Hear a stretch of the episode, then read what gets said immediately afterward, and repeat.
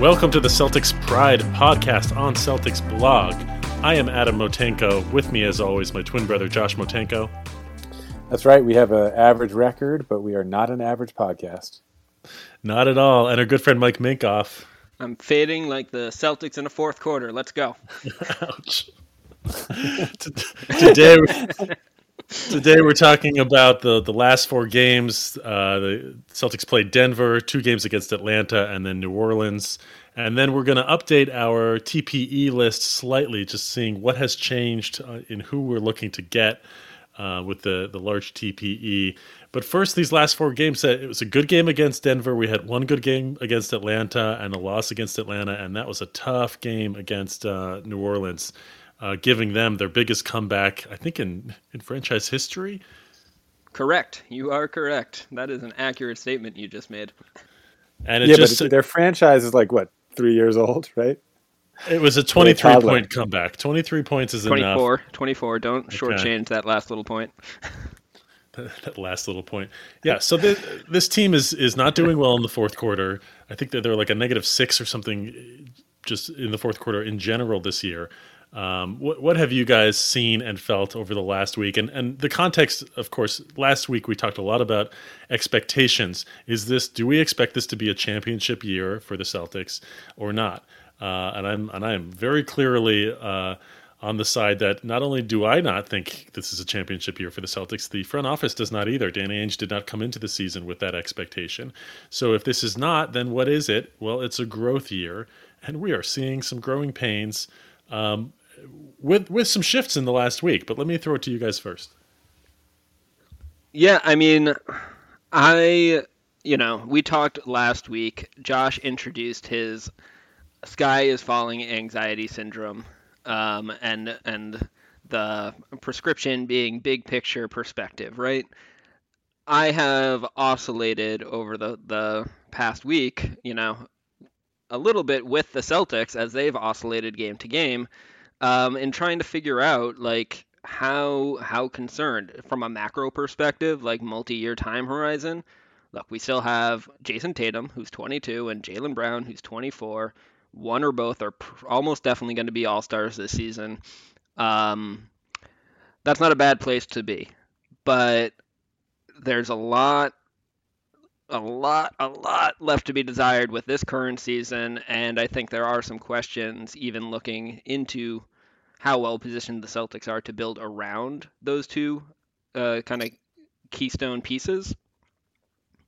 Um, and and certainly the kind of games like yesterday's against New Orleans and and seeing these recurrent bad habits around stagnant offense and you know lack of pushing the pace. Um, you know, even just bringing the ball into the front court, the you know stopping, not not continuing to have the same aggression and, and ball pressure on defense, allowing kind of the other team to get comfortable in their offense.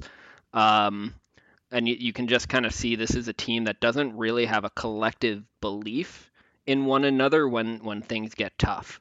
Um, and we've seen over the Brad Stevens kind of tenure, we've seen it cut both ways at this point. We've seen some teams that just kind of hit above their head um, where the, the the whole is greater than the sum of its parts. Um, and we've seen some where there's been plenty of talent, and for whatever reason, it just didn't come together. And this seems to be falling into that latter batch. The team fortunately seems to like each other, but and they, I, I love the way that like Jaylen Brown is coming out after games and he's just being blunt about the things that the Celtics should be doing that they're not doing. So it, it's hardening for me, heartening for me uh, that they're not oblivious to their their flaws um, and and not pretending they aren't there. But it's gosh, is it frustrating to watch game to game.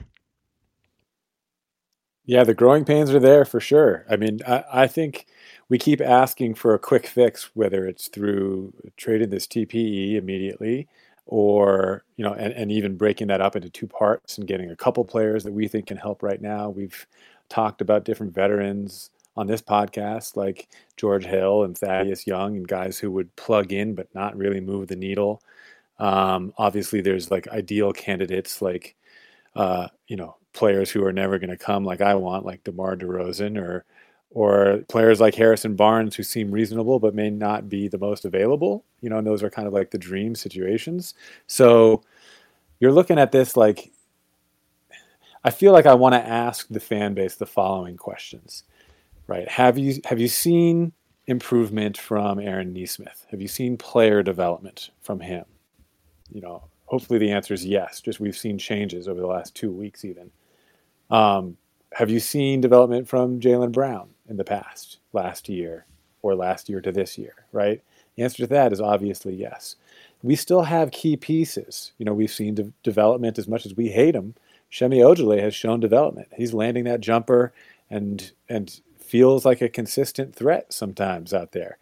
And so these guys, you know, one of these young guys, Romeo, Pritchard, you know, we only need a couple of these guys to turn into like a Marcus Smart type of like a level, like a mid-level player. You know, a guy who could make 10 million a year, 12 million a year in the league. Like that's what we need next to Tatum and Brown.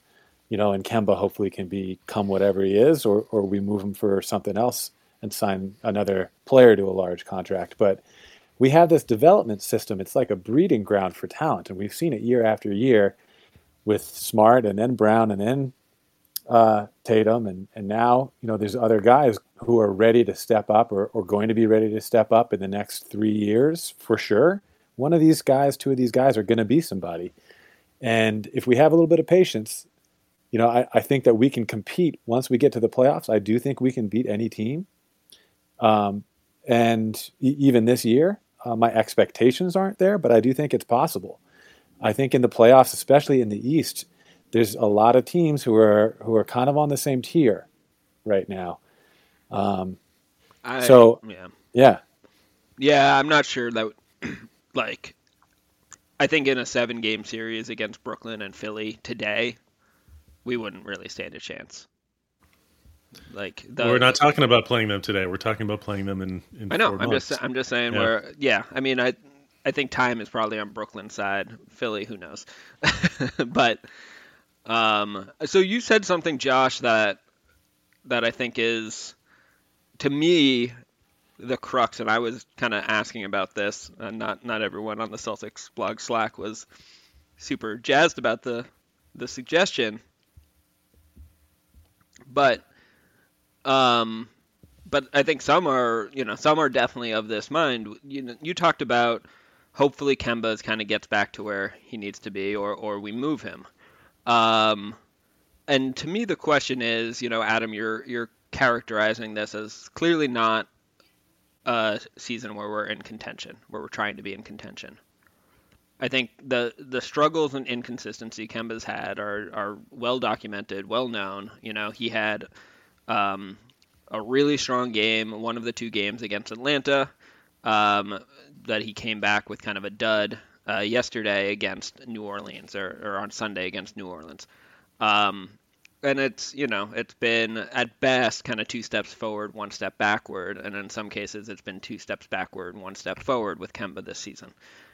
So to me, the question quickly becomes, you know, Kemba's big money uh, for at least one other season and possibly two, depending on whether he picks up his option. Um, if the Celtics aren't competing this season and the front office isn't trying to compete this season, does it become a, should it become a priority for Danny Ainge and co to be trying to move Kemba for some some modest value, whatever that looks like right now? I'm not saying that they are not trying to compete this year. I think they are. I, I just don't see the signs from Danny Ainge's action and recent words that he believes in this current team as a championship team this year. My guess is he thinks that they can compete for a championship next year, and so Kemba is still important to that time frame. Um, I, it's not it's not the kind of situ- situation where we are building for the future long term, and a 30 year old point guard is doesn't fit that timeline. Um, and and Kemba has no value right now anyway, so trading him right now just makes no sense. Do you guys think his value is going to improve in the next year and a half? I hope so. Yeah, I, I actually do. based on how he has recovered from this injury, it, it doesn't look like he has significant physical limitations as a result of it. So yes, I, I do expect him to uh, get his sort of like second burst back um, eventually for him to start hitting his shots. I mean, he's only played 15 games so far this season, and um, I do expect him to to return to form in a consistent way that would make other people more interested in buying. And I'm not opposed to trading Kemba in the future. I mean, I, I'm starting to hold the question of at what point does Kemba Walker block Payton Pritchard in a way that feels important for this team? Where it's way too early for that, but I just hate I hate having so many little guards. I want one one little guard is is almost too many. So like, the, that's, and that's uh, Mike we're going to see that philosophy to team building. Hundred percent, hundred percent. I'm with you, Mike. So look, there's as someone who's developed players at the college level, players develop they make leaps like overnight and anyone who's like raised children sees this too like they go through growth spurts faces change like it's development and growth is not like it's not uh, gradual. It's like steps. There's these big leaps. And it's the same with players. Like players will just figure it out. And it something will click. And we saw that i mean even with jaylen brown this offseason it happened like that type of a leap. It couldn't have happened any other way. It couldn't have happened gradually because we didn't have enough, enough time for him to to to get in the gym for you know what 26 days or however long we had off between seasons here. So I think a similar thing is possible with Kemba because his play right now doesn't look like it's because of his knee. It looks more like it's because of his confidence, and that's like exactly the type of thing that will induce like a, a leap at some point, potentially and so I think his his value is is not great right now. I don't see it going down. You know, I don't unless the knee acts up and he can't, can't play. But I see him playing through pain, you know, and, them limiting him. And in, in, the playoffs, you know, in this league, all it takes is a couple games in a row of, of finally knocking down that open three consistently and, and having a couple big games back to back, and all of a sudden your value increases as a player who's a former All Star. I think. Um, so I don't think now's the time to trade Kemba. You know, but I, I, just looking at the last game we played, you know, it was that that was an epic game against the Pelicans. That was like an all-time type of game. Obviously, we lost. Everyone's upset about that. But I'm looking at it like, not only was that a really fun game to watch, um, but we, I mean, we saw different growth from different people. Look at Robert Williams in that game. I mean, I put a post on Twitter recently uh, asking fans if if Robert Williams is better right now than uh, Mitchell with uh, Mitchell Robinson in New York. You know, he's like the I feel like the quintessential young, bouncy, super long shot blocker, dunker, rim runner type guy in the NBA who's just oozing talent but hasn't put it together yet. And I'm like, man, our guy Robert Williams is right there. He he should be in that conversation. And actually, I would take him over uh, Mitchell Robinson right now. Yeah, you know, and and you know, he's got worse stats. His points per game and rebounds are, are two less than Robinson, but so are his minutes. And, and it's just, he's just coming into his own in a new way. And, you know, we're going to see in the next four months, just like in the last two weeks, we saw development from Nesmith. We're going to see development from some of these other guys in the next couple months where, you know, we may have a guy who you can rely on the playoffs a little bit. Yeah, so three things I, I, feel like have happened in the last week. One is that Brad Stevens has, at least for now, settled on some sort of a rotation where Aaron Nesmith is the first wing off the bench, Robert Williams is the is the first big off the bench. He's starting Thompson and Theis a lot, uh, or Ojeleye and Theis, or or Thompson, depending on the big matchup. Um, and then if Ojeleye isn't starting, he's coming off the bench. Pritchard is off the bench, and Grant Williams is out. Carsen Edwards is not getting any run. Um, Javonte Green is out. Um, so rotation, at least for now, I think it'll it, it always changes uh, with Brad Stevens throughout the season. But uh, it's nice to see that there's a nice nine man rotation right now. Number two, Aaron Nesmith is, as I mentioned, a part of the rotation. He's getting twenty something minutes a game, um, and I'm loving what I'm seeing. I the the one thing I said I wanted last time that needed to change was Nesmith needed minutes. So you can't go back more than a week and a half uh, and find consistent minutes for Aaron Nesmith. This is new, and he's and it seems to be getting it because he of his defense. It's not that he's playing amazing defense, but he is hustling really hard. You cannot say that for everyone on this team, especially the veterans. Um, and we need his kind of energy. He he was thrown into the game at the end of the New Orleans game to um, for a defensive possession, and he was a part of almost getting a steal. Uh, on it was the second to last play of the game, I want to say. I will say for him in terms of his shooting, his rhythm appears off. I know that he's not used to playing a catch and shoot role. That's not the way he got most of his offense uh, in college. Um, he was doing a lot of um, off ball picks um, and and dribbling into shots. He was getting to the line like four or five times a game, which is not happening now. So it's a completely different role for him and and it's almost like he's just not used to what that rhythm looks like and his jumper is a little interesting in that he he either he shifts uh, to different types. He either has a, a jump shot where he's uh, lifting really high using his legs and and then and there's a different rhythm in in getting the shot off with his upper body when he does that. And then sometimes he just kind of settles down and does like a a short lift and and throws it up and and uh, he doesn't always seem catch ready like in the way that if you watch Payton Pritchard he he's always got his hands up ready for the ball ready to go into the shot. Um, and that I think is just also going to come with time um, so so Nesmith, the rotations, and now I'm forgetting the third thing that I was going to talk about, but it'll come back to me. What do you guys think of Nesmith? What you're seeing in him? So over the last um, roughly ten games, I think I think maybe Nesmith has played in eight of them. Um, the Celtics have been by far and away uh, best when Nesmith has been on the floor um, as as really? kind of his doubter in chief at the beginning of the season. I, I've been certainly impressed by his energy, his ability to play within the team defensive scheme. He has a lot of room for improvement as a um, on the ball defender. He he has kind of late anticipation and kind of often gets a step behind on a on a dribble move uh, and and gets kind of on the guy's hip and uh, that leads to bad angles and fouls a lot, but that's very improvable um, and, and will probably come with just better scouting of the guys that he's matching up and, and better anticipation over time.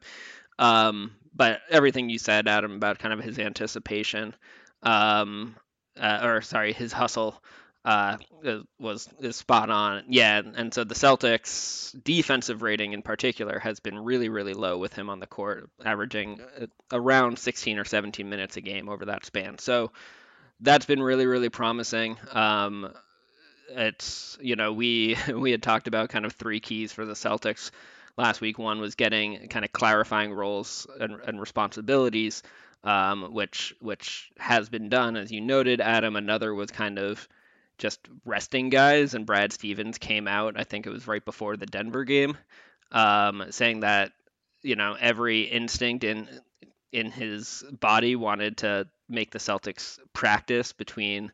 Uh, I'm forgetting which game. oh, the, uh, maybe it was a Wizards game. Preceded the game against the Nuggets. Um, he he resisted the urge, gave everyone a day off, and then they came out and had one of their better games in a while against against the Nuggets to beat kind of just Jokic, who's who's really awesome. it's a joy to watch him, uh, especially because we were able to win. Um, and and you know the other thing we talked about is is uh, using the TPE in an effective way. And Adam, you talked about our nine man rotation. You know we haven't had Smart healthy uh, for a while, and it sounds like Woj uh, reported that he's likely not going to be back until after the All Star break the game is March 7th, so still a couple of weeks away. Romeo Langford, in theory, is going to start playing basketball again uh, and be healthy um, for at least one game, maybe. Um, you know, what would you envision? We've got this nine-man rotation now. I'm wondering, kind of, who you guys might might see getting bumped out, or how deep you think Brad will run when when those two guys come back. I think Nesmith gets bumped, um, and uh, um, but who knows? I mean, injuries will happen, especially when Smart comes back. Um, I think because the laws of this team are that the four best players can't be healthy at the same time. yeah, but I mean, I'm I'm surprised that Thompson, Tyson, Robert Williams have all been healthy at the same time. I thought that that we our center rotation was fine because Theis is always injured, Williams is always injured. Uh, so, and the fact that they're we're having trouble finding minutes for all of them that we're playing them together is is a surprise to me. Um, and Robert Williams was the third the third change in the last week. He seems to be playing even better than he has in the past. He seems even more locked in, which of course does not stop him from tossing the ball away or going up for blocks uh, on a floater and goaltending, etc. He could get that though. That goaltend was really funny. On the other end, though, the uh, block he had was it against Zion or was it Ingram? Yeah, he, that was an actual Zion. block. Yeah, actual, was, he yeah. blocked it twice. It was so impressive that the refs didn't believe it was possible and called it. Called it a goaltend. So let me respond to, to both of you guys a little bit. Nesmith, I mean, he's one of the few guys on the team right now who's looking to take a charge and looking to dive on the floor and is just sacrificing his body like crazy. He's ending up in a, a crumpled heap on the floor a lot of the time, you know, and then bouncing right back up and you know, he, he doesn't have a killer instinct like Payton Pritchard does, but he's definitely playing high intensity and, and he's not afraid of physicality. And, and that's like, there's a little bit of a fire in his belly right now that you could see. Um, he's just really hungry for minutes, you know, and, and, it, and so he's in kind of a learning phase right now, right? Cause he's finally getting minutes. Tatum and Brown are also in in like experience phases or learning phases right now because we're not really playing with point guards out there like actually playing like point guards. Our point guards are mostly playing off the ball right now, and they're giving the ball to Tatum and Brown to bring it up and to run that first pick and roll and, and to, and to make the first decisions. Um, so those guys are playing more of the James Harden type of point guard role, where you give it to your best players and you tell them, even though you're wings, you're going to run all the pick and rolls, and you're going to make all the decisions, and we're really leaning on you to get the ball moving and to get the ball right. So, and that's why sometimes we don't see the ball movement. But this wasn't happening last year. Last year, we had point guards who played like point guards. This year, we have wings who play like point guards, and, and it's again, it's this is the first year of big time minutes for Jaylen Brown and Jayson Tatum to be lead facilitators and lead ball handlers. And in this phase right now, we're going to see it pay off in three months, in two months, in four months. Like we're going to see the experience now pay off later. We're not seeing it pay off right now in the win yeah. column. Yeah, I mean, I I'm hopeful that we'll see it in three or four months. We'll definitely see it pay off in a season or two seasons. Um, we'll see. We'll see how quickly they they grow at the rate. You know, we were talking about this in the playoffs last year too. Um, but I just want to take take that as a moment just to, you know, for for years the Celtics have had max players that have been underappreciated in Al Horford and Gordon Hayward. And I just want to highlight that for everybody complaining about the lack of ball movement on this team, please take a moment to recognize what Hayward and Horford brought to this team because they always quickly moved the ball just where it was supposed to be. It didn't look spectacular because the offense just looked like it was doing what it was supposed to do. What you see on the Celtics right now is what happens when you don't have players that do that. It is far from a given that a team will execute that way with that consistency and have players that kind of subvert their uh, ego and they just have the maturity to read the game that cleanly um, that's why those guys got the max. We are missing having that those types of players right now. It's probably there's probably some silver lining benefit, like you just characterized, Josh, as far as opportunity for growth for our, young players. But these are this is the pain that comes with that. So I just so wanted to shout out our our underappreciated former max guys. Yeah, let's have a moment of silence right now for Celtics Hayward, Celtics Horford, and Celtics ball movement. you guys are too much. Thank you. Thank you, Mike. Obituary is coming soon on Celtics blog.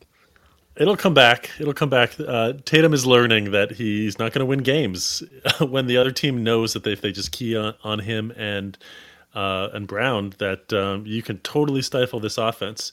So he's either going to learn or he's not going to learn. And um, I think he's smart enough and young enough that he will. There was. Did you guys see? There was. I can't remember who who this came from, but there was a a player on another team who said that the scouting report now is just stop Tatum and Brown. You know that they're not going to pass the ball enough. Basically, they're just taking turns looking for their own offense. Yeah, young Tatum and young Brown do that, but you know at some point they won't be young them anymore, and the scouting report will change. But yeah, that's a good that's a good scouting report right now. If you stop one or one of those guys, you've got a good shot at winning the game. You know. So, is this one of the things that I continue to find hard to to disentangle with this team and, and the, the problems that they have with lack of ball movement. I mean, obviously, a part of it is just the the age, maturity, and decision making of Tatum and Brown. But there's a general question on the, the talent around them. And then there's specific questions that I have about kind of the lineups that they're in, especially when they have those two big lineup where sure Theis is shooting well from three, but there's still limitations in how much spacing you really get. Like teams, there's Theis doesn't have a ton of gravity to the three point line. He's not really pulling defenders. So if you if you're looking at those, th- and then the fourth, I guess, is just generally kind of the offensive system they run. So Josh, wearing your coaching hat of the four of kind of Tatum Brown maturity, the general talent level on the team, the specific lineups that they're playing with, or the offensive system, how would you allocate kind of the the responsible elements to the lack of ball movement? Which one contributes to lack of ball movement more? Yeah. I think it's about maturity. I think you know the, these guys are going to be good ball movers when they're in their prime, but they're years away from their prime right now. You know they're they're they're so young that they're still. I mean, Brown had Jaylen Brown had a uh, quote recently that was that we all need to grow up, you know, and mature. I think that that you know basketball IQ comes with experience, and if you know our main flaw, in my opinion, is beating the zone. You know, we finally figured out that we could do a high-low action with Theis and Thompson to beat the zone, where we put one of them at the high post instead of like an actual decision maker like a Marcus Smart or a Tatum you know, and that's worked great for a couple games, right? But that's our big flaw. People throw zones at us if you know to shake things up, and it usually works. Um, and that's, I mean, it's not like we don't have NBA players out there. It's just we don't have guys who can think the game at a high level. Um, they're super talented, they're super skilled, and but they don't always play together, and they don't always just you know know how to how to break a zone or how to get the ball moving in the right place or how to get it swung twice around instead of just once. You know, we gotta we gotta be able to get skips and swings multiple times to move the defense to get open shots. You know, if you watch the Utah Jazz, the Phoenix Suns this year, that's what they're doing. So um, I, I think it's mostly about maturity of the players. You know, and, and that goes to both like our stars and our reserves and, and guys who are ready, thinking they're ready to step up but not need to prove it. I mean, the coaches. I think the coach. It's not on the coaches. The coaches are drawing things up. The coaches are are getting guys opportunities, but this is a uh, you know you can tell just by the way they play that this is a team and a coaching staff that coaches uh, basketball concepts. So they're giving guys the decision and they're saying here's your decision they're not saying do it exactly like this it go the ball goes here and then it goes there every time they're saying this is your decision it's based on the d and, if, and you have to read it you know, and, and that's what develops players. That's what develops growth. But it also is what causes mistakes because players will make decisions based on those reads when they're immature. Are either of you concerned about um, Tatum's comments that he's still feeling the effects of COVID nineteen a month after he got the positive test, saying he gets he just gets winded easily in some games. Other games he's fine. No, I'm watching him play, and he he doesn't look like he's a different Jayson Tatum out there. He doesn't look like he's huffing and puffing. You know, maybe his effort is a slightly less than maximum, right? But he's always kind of been more of a smooth, relaxed type of player like that. I mean, it against New Orleans, all his fade, fadeaways hit the front rim. It seemed like, which is typically yep. a legs thing. Yep. Yeah, I mean, I, I don't know. It's hard to say. Like players having a bad performance, how much of that is attributable to just the schedule being brutal versus something like in Tatum's case, some of the challenges he's talked about coming back from COVID. Um, I think, you know, it from what I understand, while there are some, um, in a case like Tatum's, when there is some lingering uh, respiratory issue that's mild like that, it doesn't it as far as people understand, it doesn't have indications for com- something more serious, which w- would be a primary concern. Um, and the team, by all accounts, is monitoring it very, very, very closely. So, from that perspective, I'm not overly concerned. And, and from, you know, I think at this point in the season, I've just accepted that it's going to be, it's not going to be a very gratifying season to watch as a fan. so I don't put a lot. I don't uh, in my calculus of uh, on on that front. COVID's recovery or Tatum's recovery from COVID and and kind of these lingering symptoms doesn't rank very high on what's uh, adding to that dissatisfaction. Yeah, I want to bring something up to you guys. This is this is a new segment here that I want to do. It's called Started from the Comments, Now We're Here, where we take somebody who made a comment that one of us took note of on CelticsBlog, uh, and and we highlight it here in the podcast. And I feel like it's a it's a good time to mention what my guy Bird for Three said. You know, Bill Sy posted a, uh, an article innocuously February 18th on a Thursday. You know, four o'clock Danny Ainge pe- preaches patience with struggling Celtics. You know, I had a couple quotes in there, and it became kind of like a breeding ground for conversation in the comments. Um, and and so I went in there, and you know, you, you this guy he he kind of took the words right out of my mouth. He says, "My God, it's so early, and teams become teams over a longer period than just 28 games. I'm anxious to see Romeo play." I'm anxious to see all the guys healthy together, and I do think this team is very capable of being quite good. Also, this is a brutal stretch in the schedule. That's not me making excuses, that's just truth. Bird for three. I, I got to highlight that, man. started from the comments, now you're here. This is this is exactly what I'm trying to preach too. And it, it's different when it's coming from the GM and he's preaching patience. You know, I'm not always the super positive guy. When I look at a team, I, I'm looking at all the aspects, and I've been a coach and to me, this Celtics team is a team with that I think a lot, a lot of GMs would wish they had this kind of roster. Um, and and we're starting to see some growth. And sometimes it happens in year one, but sometimes it happens in year three, as we're seeing from Semi Ojeleye. Um, so yeah, good call, Bird, for three. Yeah, I mean, uh, I appreciate the sentiment. I mean, some some of the things that Bird for Three is saying just aren't true when it comes. Like it, it depends what your time horizon is, and the other part is that this season is just anomalous. But the reality is that um, within 28 games or 30 games of a season, you know whether historically you know you have a good indication of whether or not a team is uh, championship calendar, cal- caliber. Um, and there are all sorts of you know uh, studies that that kind of bear out that you can kind of get a, a pretty decent early read on that, and that early season success actually does um, correlate pretty pretty well to to kind of playoff success at, at, at a certain level. So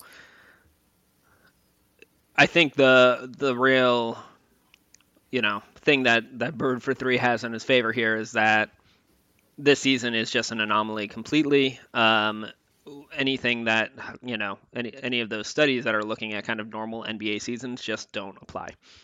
So that's fine. You know, we've talked about expectations already for this year and kind of like it just if Celtics fans are rooting or are watching the team this year with the hopes for a championship, which isn't unreasonable given that we went to three of the last four Eastern Conference Finals, I think this team will be a disappointment. And I think fans are responding that way, and I think that makes sense.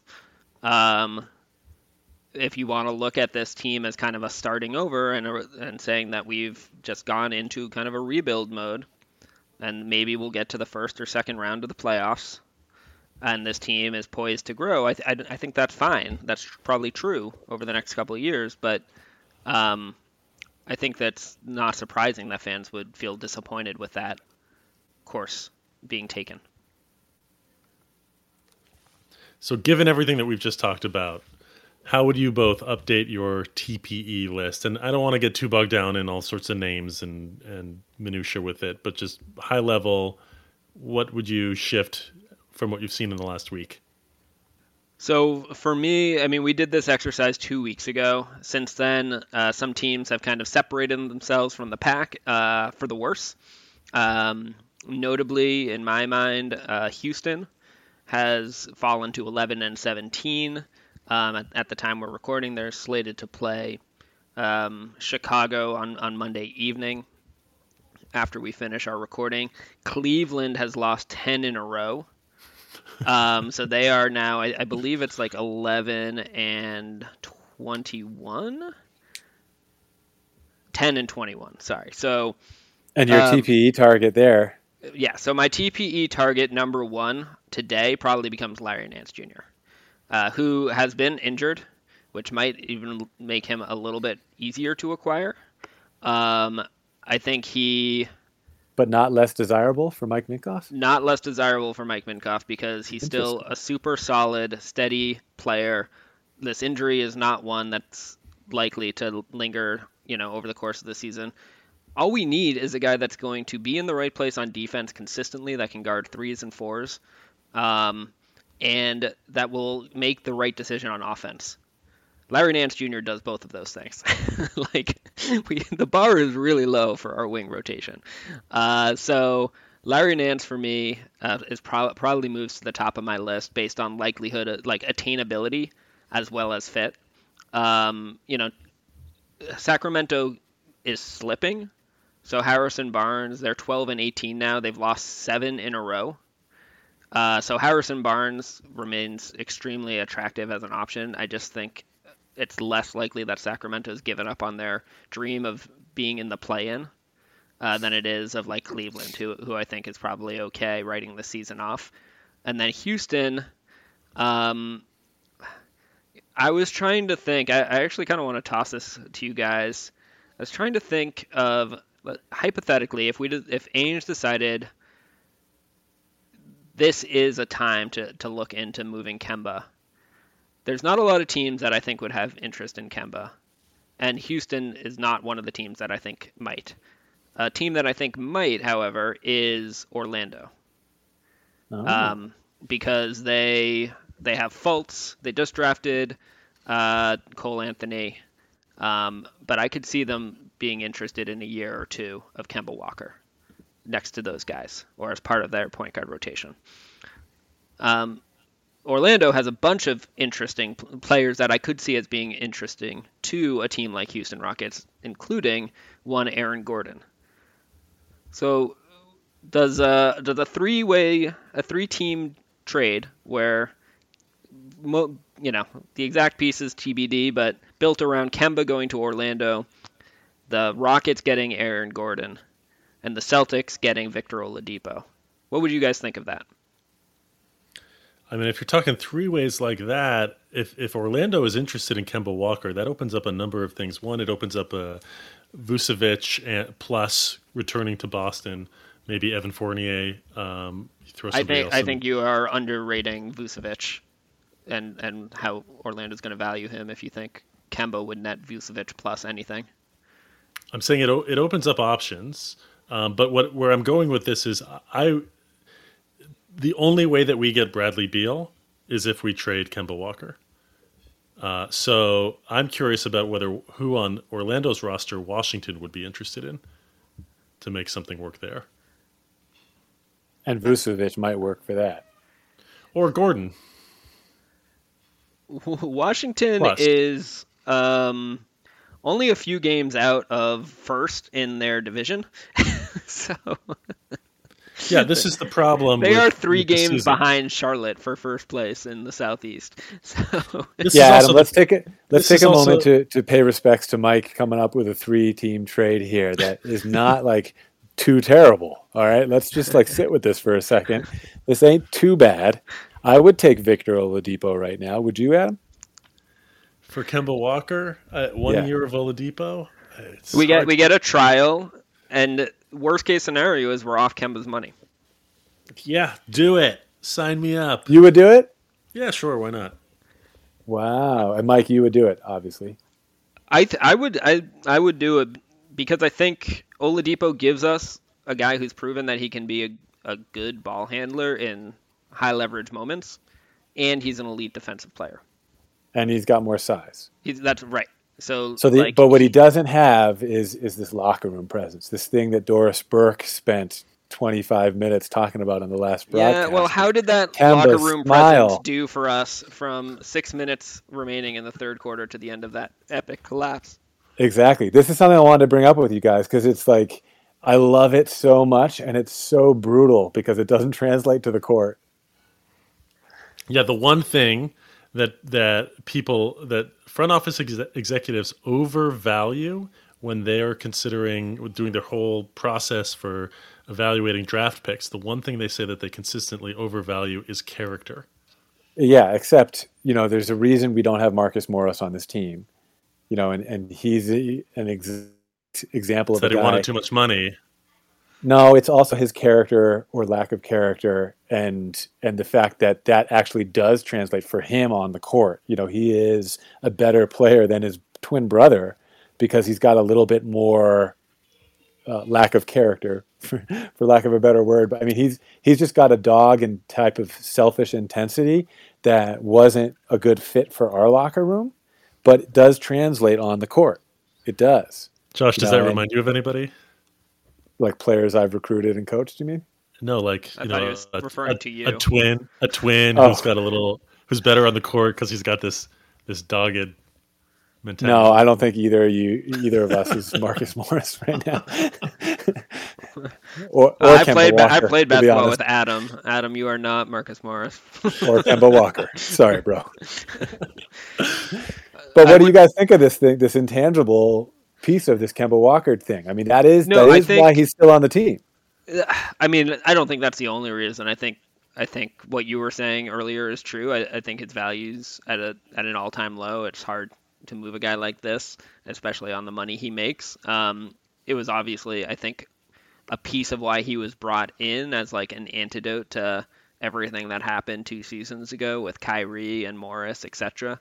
Um, I think, it, but I think you're right. I think it speaks to the the really kind of challenging alchemy that goes into team building, right? You need to have a combination of guys that are kind of bleeps and guys that are are really kind of just focused on nurturing and um, building cohesion across the team, and and you like you can't have all of one. You definitely can't have all of the other.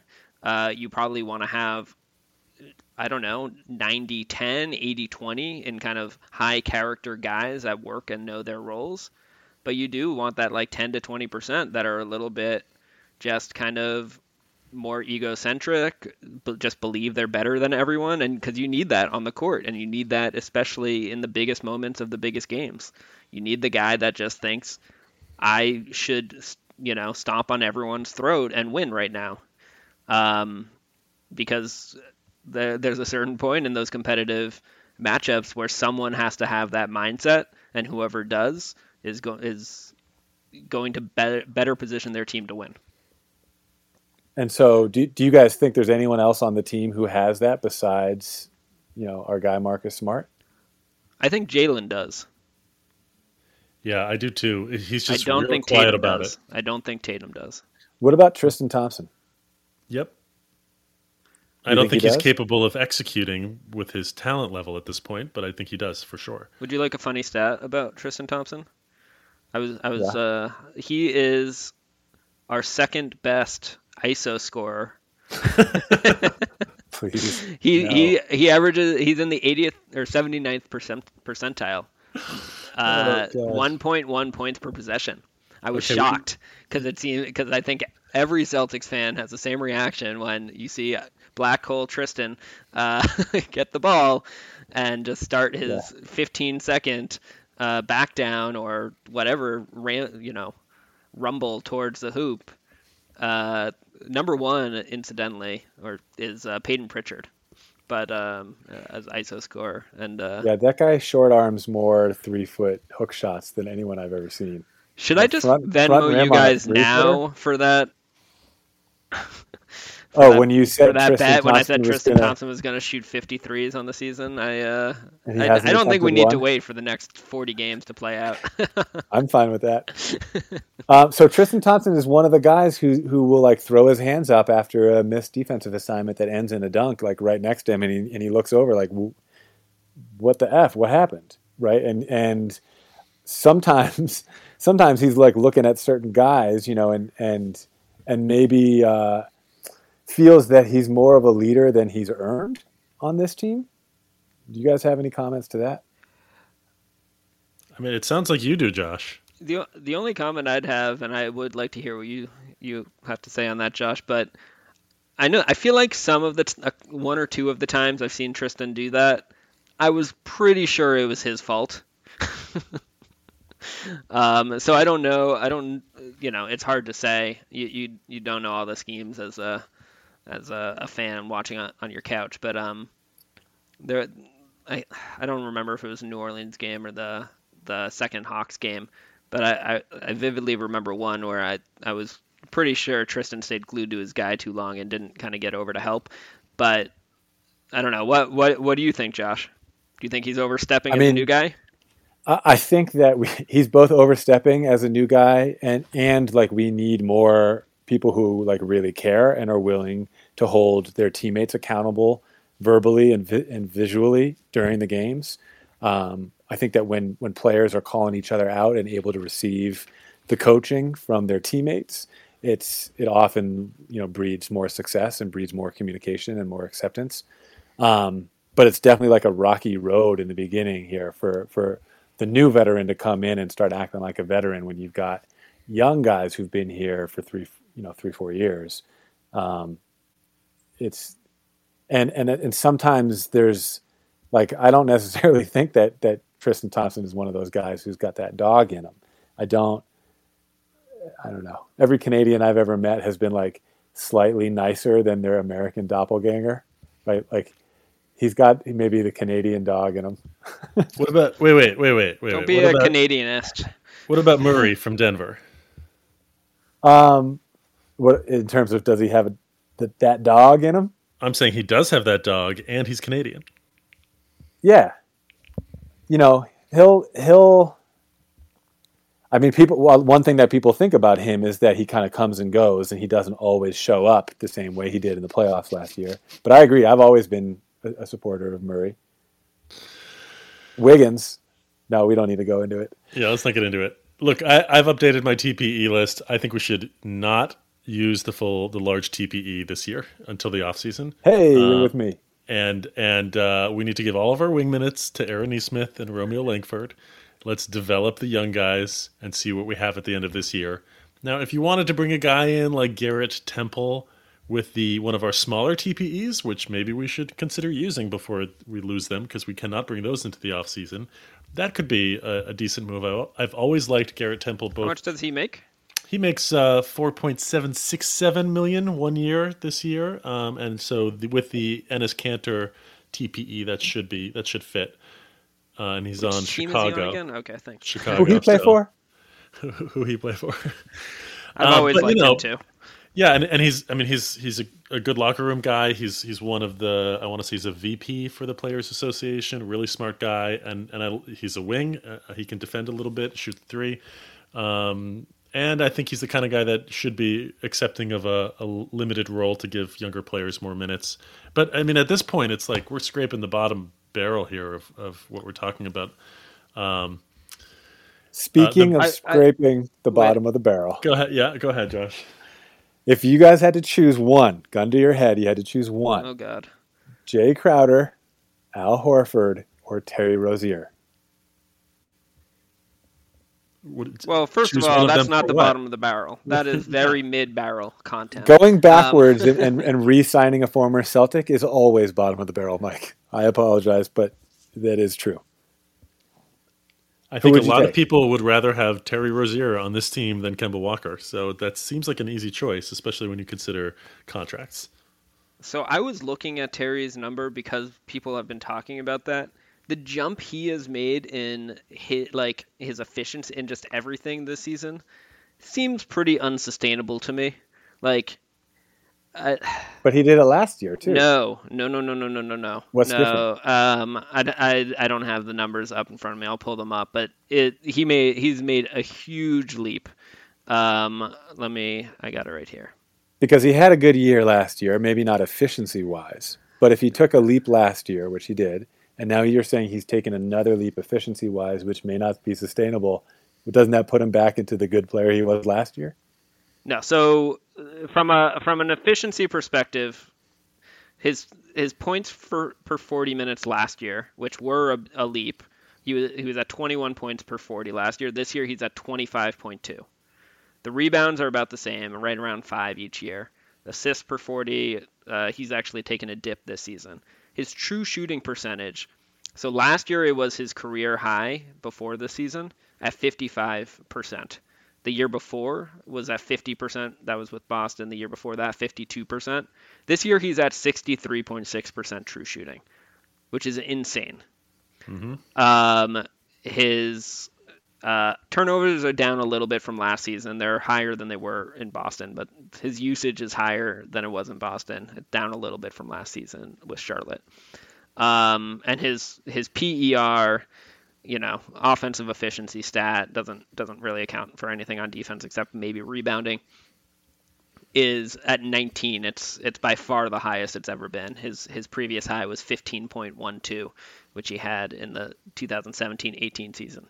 So to me, it's really that that 64% true shooting, which um, I didn't dive further into the numbers. Well, No, but your microphone did. Yeah, I just yeah, my, my microphone just flew. Talk about a mic drop. a mic drop. I didn't dive deeper into the numbers, but um, I'm pretty sure his true shooting is being kind of uh, elevated significantly by just.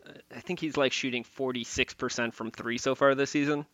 So anyway, uh, that that's a little bit of a tangent, um, but I'm I'm still not sold on the Terry Rozier show. Oh, Uh, really? Oh, really? I thought you'd be ready for an apology to all of our OG absolutely true not. Celtics pride listeners no going I- way back from our Blueberry website when where Celtics Pride podcast first started. I thought you might have This an was apology going back to for our them. text threads before the podcast. Uh, I still, Still I no still love. don't think Terry Rozier is the right third piece to go with uh, Jaylen Brown and Jayson Tatum. Well, Mike, uh, Gordon Hayward says to you that he would rather play with Terry Rozier. Yeah, and make thirty million dollars a year. You forgot that little piece. Oh yeah, Um, And be the alpha. Adam, would you rather have Terry Rozier on this team? I would not. Then then who? Then Kemba? You know, like this conversation that's going on in Celtics Twitter Nation. I don't. I'm not on Twitter, so I don't really You know, know, what you're Celtics talking about. Celtics ignorant fan nation. What are they saying? just that like like I've seen posts about look at uh, you know what if we had these guys all on one team and it's like Hayward, Horford, Brown, Tatum, Rozier, Marcus Morris, and Smart. You know, like the team we could have. Kind of a there's a lot of that discussion right Yeah. now with the Celtics record at 500, right? Danny Ainge has done the right thing in in going with the youth. He just needs the right pieces around them that he doesn't have yet. I agree.